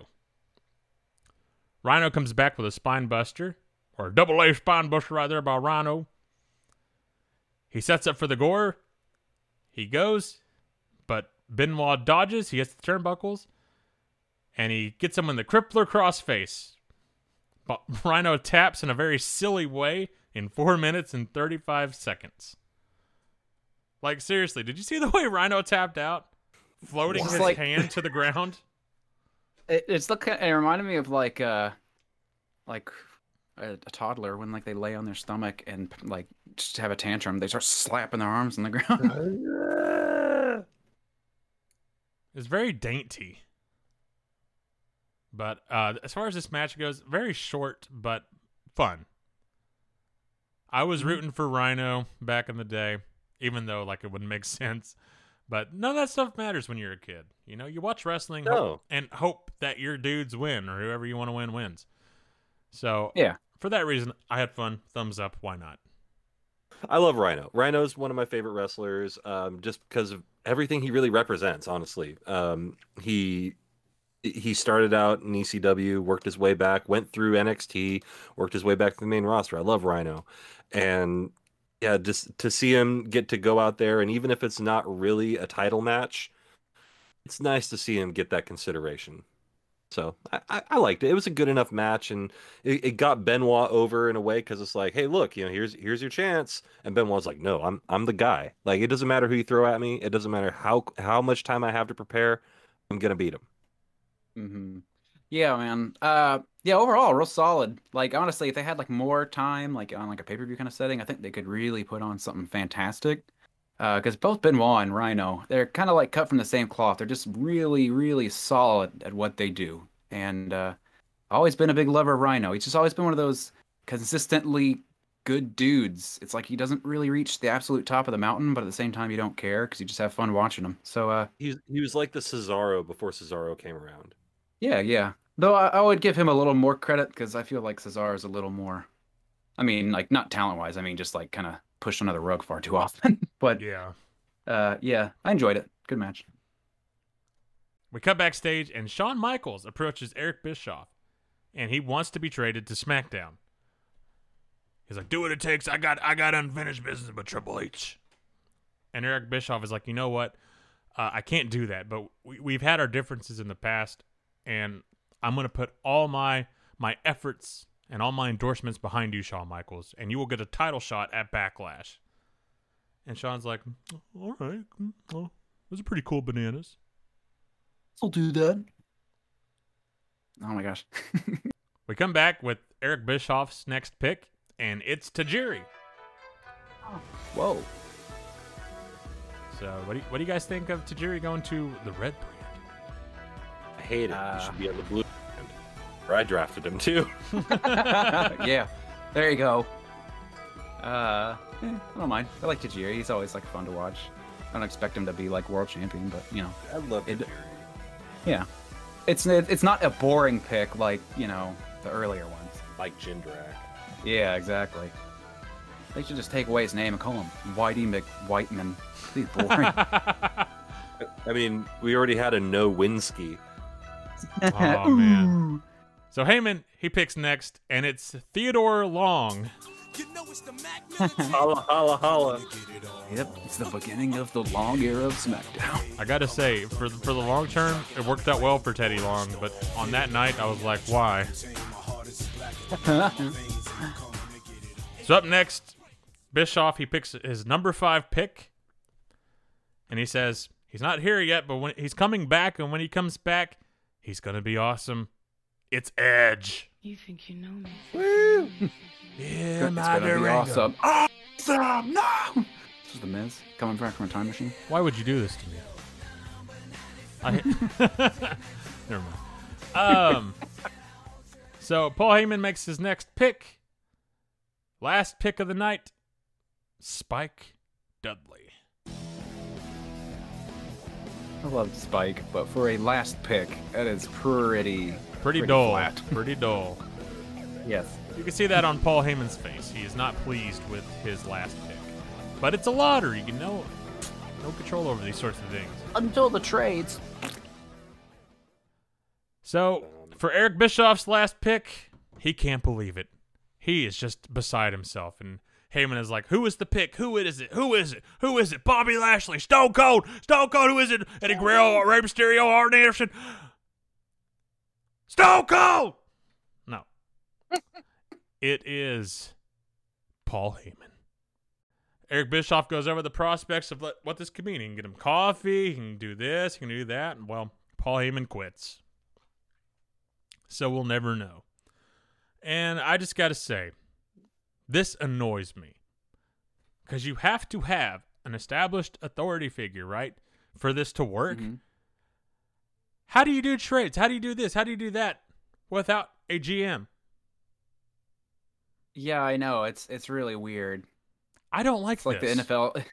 It's like the NFL draft, and the team like, yeah, we're going to draft the coach from the other team. We draft Bill Belichick. It's like, what? What? Oh my God. The Tennessee Titans now have 28 coaches. They opted to just get a bunch of coaches this year. Draft all the coaches out of the college ranks. So what did you guys think about this? From Theodore Long to Edge to Paul Heyman being drafted. What did you guys think?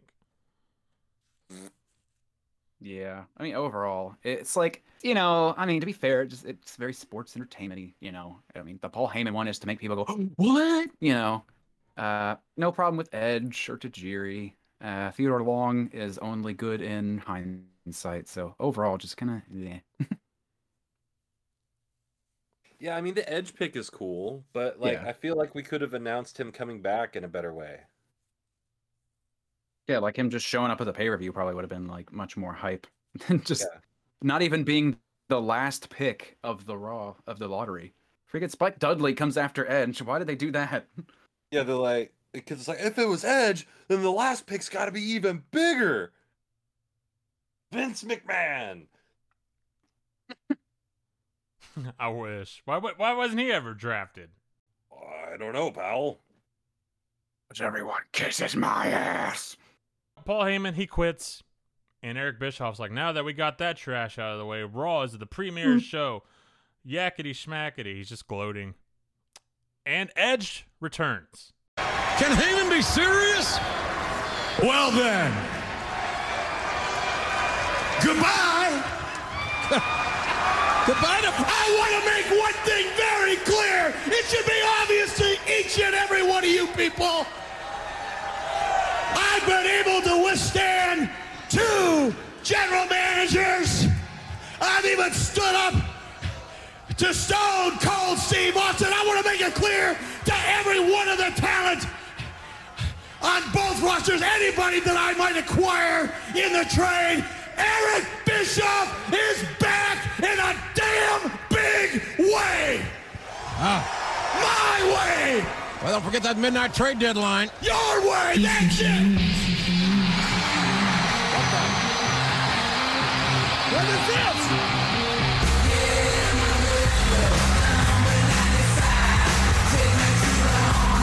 Here!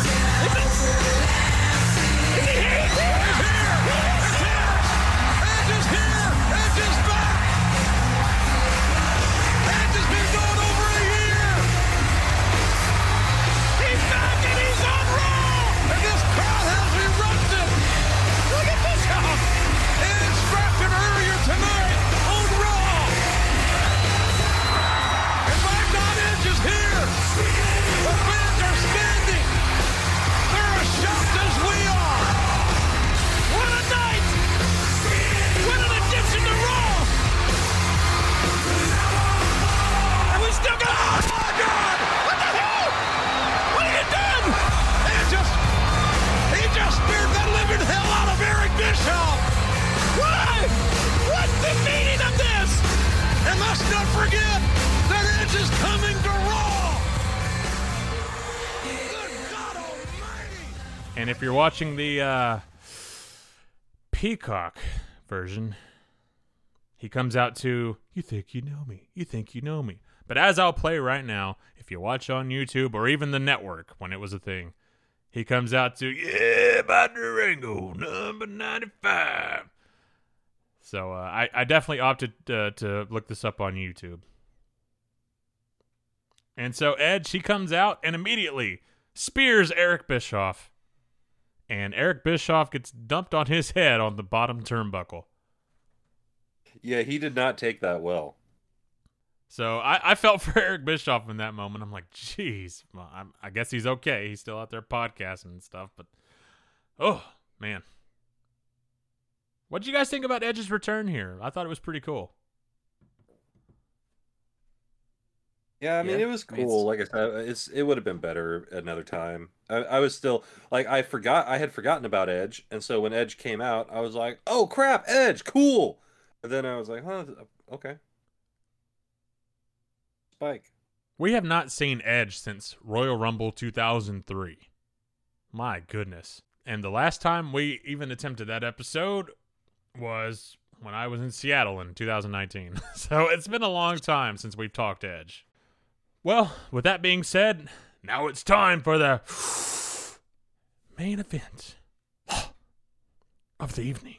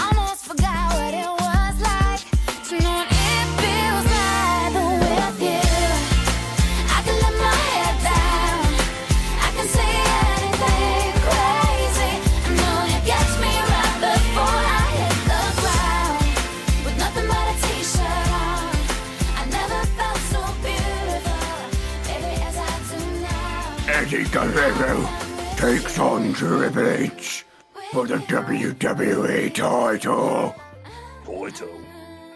The title. On paper, this match is pretty cool. And I think they play it well, but we'll get more into that at the end. Triple H, he comes out, and he's got a Raw shirt on. How could he? He's a SmackDown superstar. But wait, he's on the ring apron. Oh, he's a SmackDown shirt. Oh, wow. Cool. Yeah, neat. Lame. Very. I like how you could imagine just like the booking people in the back being like, well, how are we going to convey to people that these are SmackDown and Raw guys? I mean, they're all just in the rosters. How about we make them a bunch of t-shirts? Everybody has to wear a t-shirt the whole night. So Eddie, he starts out playing some mind games with Triple H. And Triple H grabs a headlock. He overpowers Eddie, but he gets hip-tossed, followed into an armbar. Triple H quickly makes the ropes, as to not break his arm. Eddie works over the arm, which was injured by Benoit, as we were reminded on by commentary. And Triple H keeps going to the ropes. They head to the outside, but Triple H gets posted. Back in, Triple H uses the knee, and we cut to a commercial break because he hit him so hard. It cut to a commercial break. So why don't we cut to an actual commercial break? Jake, will you cut us to a break? Hey, baby. It's Val Venus. Let me know I got... Hey, get out of here, man. We'll be back. Sorry about that.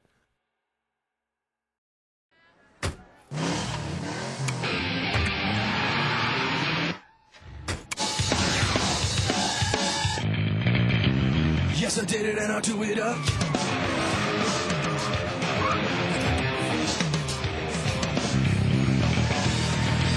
Time and time again, you think about yourself before you think about me.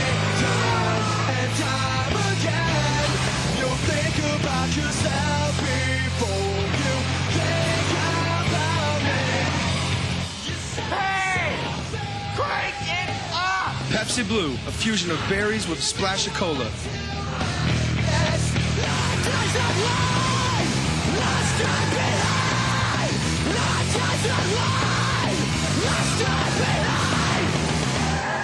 Pepsi Blue, it's a blue thing.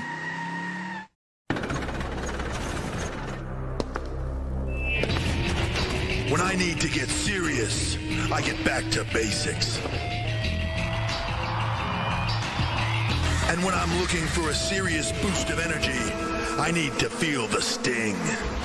For an extreme boost of energy in three great flavors, you've got to feel the sting. YJ Stinger, made exclusively by the manufacturers of Stacker 2, the world's strongest fat burner. Feel the sting. Look at him. He thinks this is his truck, but he's wrong.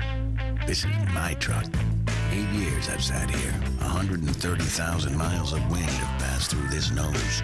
This truck is mine, but he does protect it. Help extend the life of your engine with Castrol GTX High Mileage, specially formulated to protect against oil burn-off better than competitive leading oils. Nice man. Nice man. Help older cars feel young again with Castrol GTX High Mileage. Support for the Ruthless Aggression podcast is brought to you by Manscaped. They are the best in men's below-the-waist grooming. Manscaped offers precision-engineered tools for your family jewels.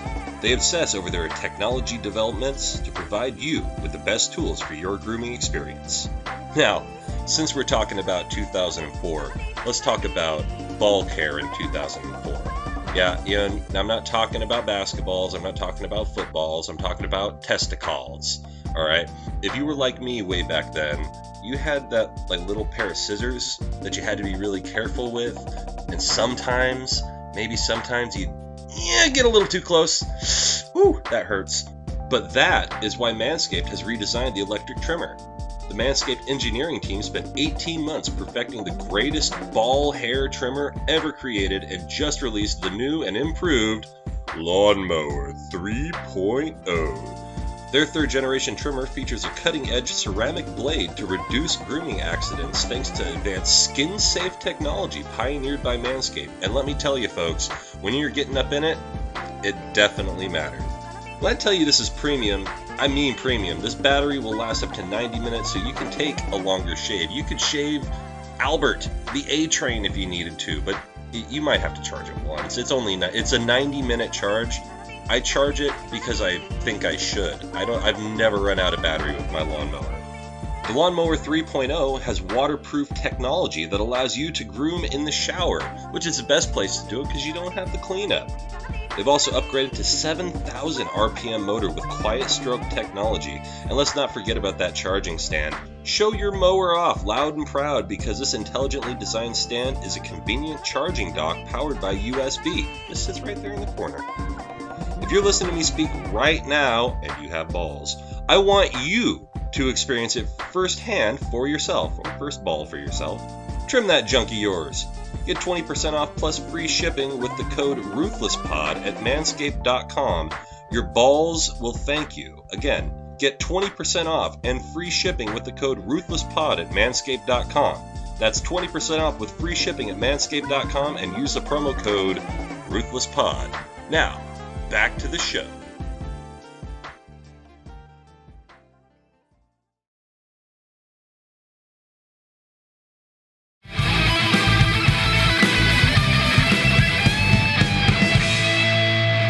Return with Triple H in control after sending Eddie into the steps.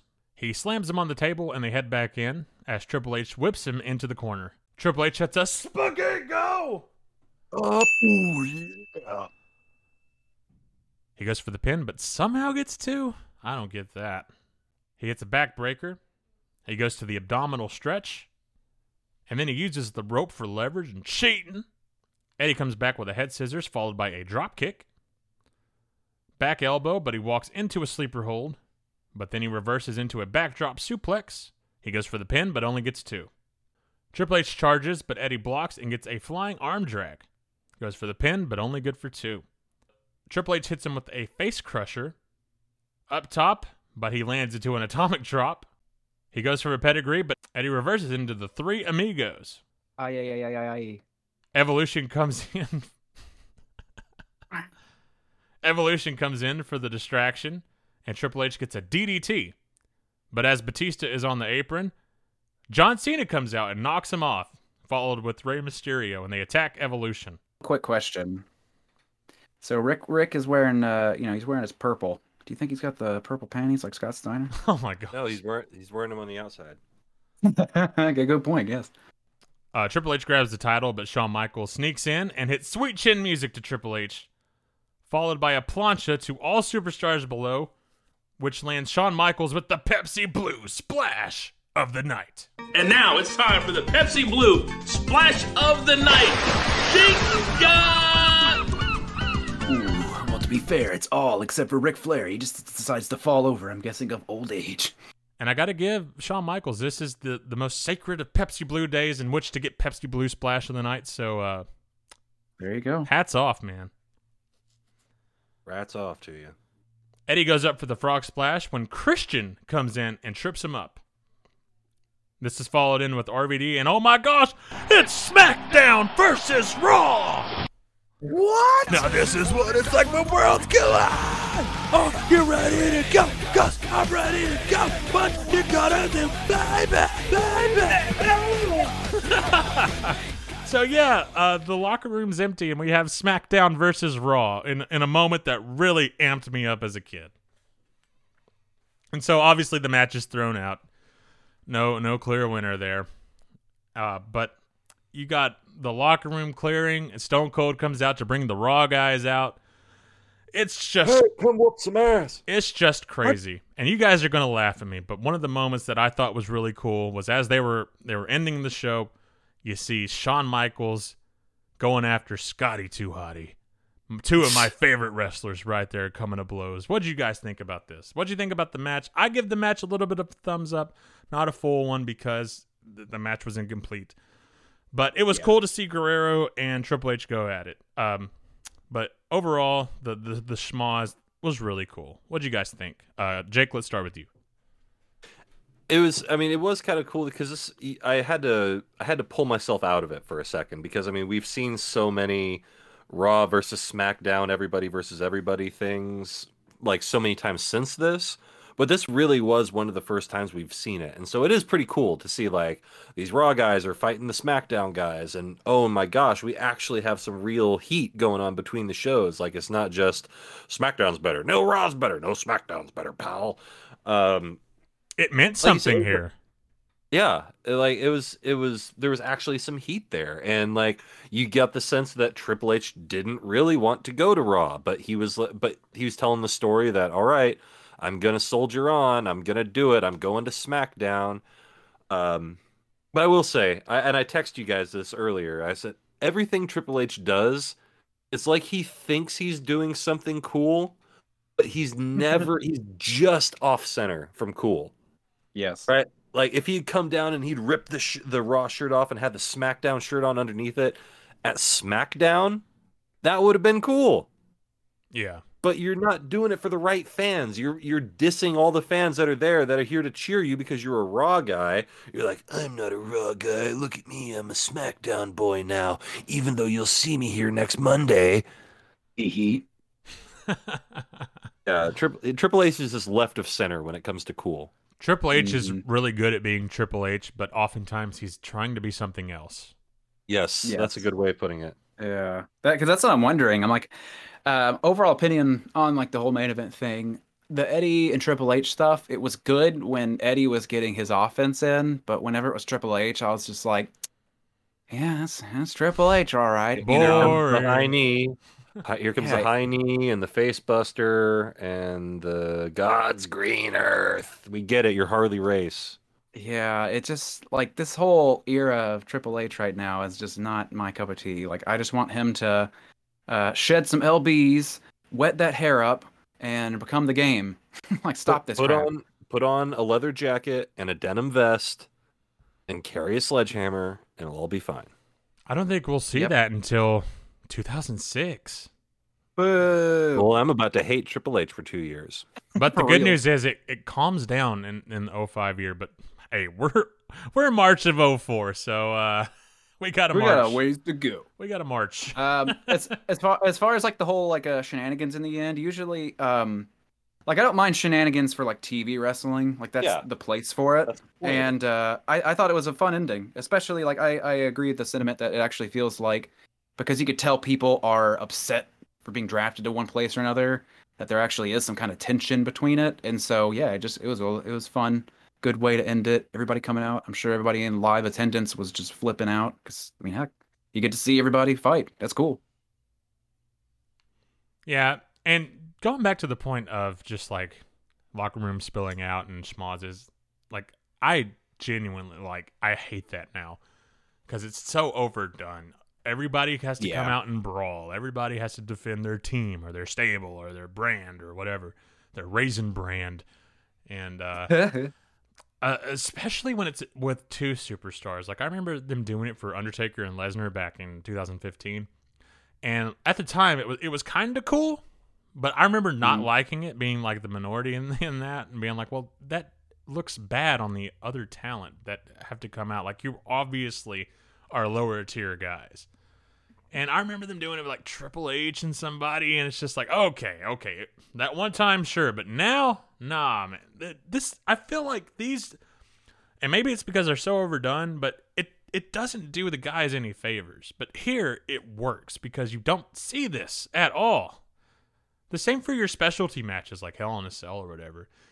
If you do it for a blow-off, if you do it as a blood feud, it works, but Hell in a Cell 2018, 2019, 2020. It's like, all right, just another match. There's a phrase that I've heard sometimes, and like Corny will say this, is like sometimes you have a match that needs a stadium, and sometimes you have a stadium that needs a match. And it seems like the way wrestling's going is we have a lot of stadiums that need matches, but we don't have a lot of matches that need stadiums. That's so true. That is so true. Because, you know, I feel like you can pinpoint, for instance, the time Steve Austin fended off WCW and ECW. Like, everybody remembers that. They remember that it was at Raw. They remember the superstars involved. Same for this, the SmackDown versus Raw schmoz, if you will. People remember that. They remember it was part of the 04 draft. They remember these things. But do you remember where you were when the freaking I don't know. New Day defended off Smackdown for Survivor Series 2017. Mm-hmm. Sure, no. I just made that up. I remember but exactly where I was. No. Sure, I made that up, but it's probably true. Right? Man. You remember where you were when Braun Strowman defeated the entire NXT roster? Oh gosh! Sure, I made that up, but it sounds true. You know? Do you remember where you were when Braun Strowman won the tag titles with a 10-year-old kid? I didn't make that up. Yeah, but I do remember that. That was so. Hey, do you remember? Remember where you were when Braun Strowman won the World Championship? No, because nobody cared. Nobody was there either. God. I don't care. Braun Strowman, nuclear heat. I hate Braun Strowman. I'm in ways disproving my point, but whatever. It's funny. whatever. It's okay. No. I get what you mean. It's overdone. I feel like it just comes down to just having WWE as the big dog, Cox Fist, for so long, and as their writing has gotten lazier, they've just had to rely on these old tropes so much that it feels like everything is played out now. But that's the thing. That's the thing. That's neither here nor there. That's the thing. What you're saying, though, it's not that they have to rely on it. It's that Vince McMahon has to. And thus continues the ongoing issues of WWE. But hey, we're not here to talk about that. We're here to talk about ruthless aggression. And Vince still had somewhat of a brain there. And that concludes our bonus episode of the 2004 WWE Draft. And guys, like a lot of stuff we review, I got the rose-tinted glasses on. I'm taking them off to say I remembered it being great, but perhaps it was a big thumbs in the middle. What do you guys think about the show? Yeah, I agree. Thumbs middle. The draft was always something really fun, but I feel like it was more of a kind of the reason why you remember it being so fun is you remember the feeling of anything could happen and it being really exciting. So you just remember all the highs, but you kind of forget all the massive amounts of lows. So yeah, kind of thumbs middle, but it's whatever. It was a decent episode of Raw, but I feel like this is one of those episodes of Raw that completely derails everything.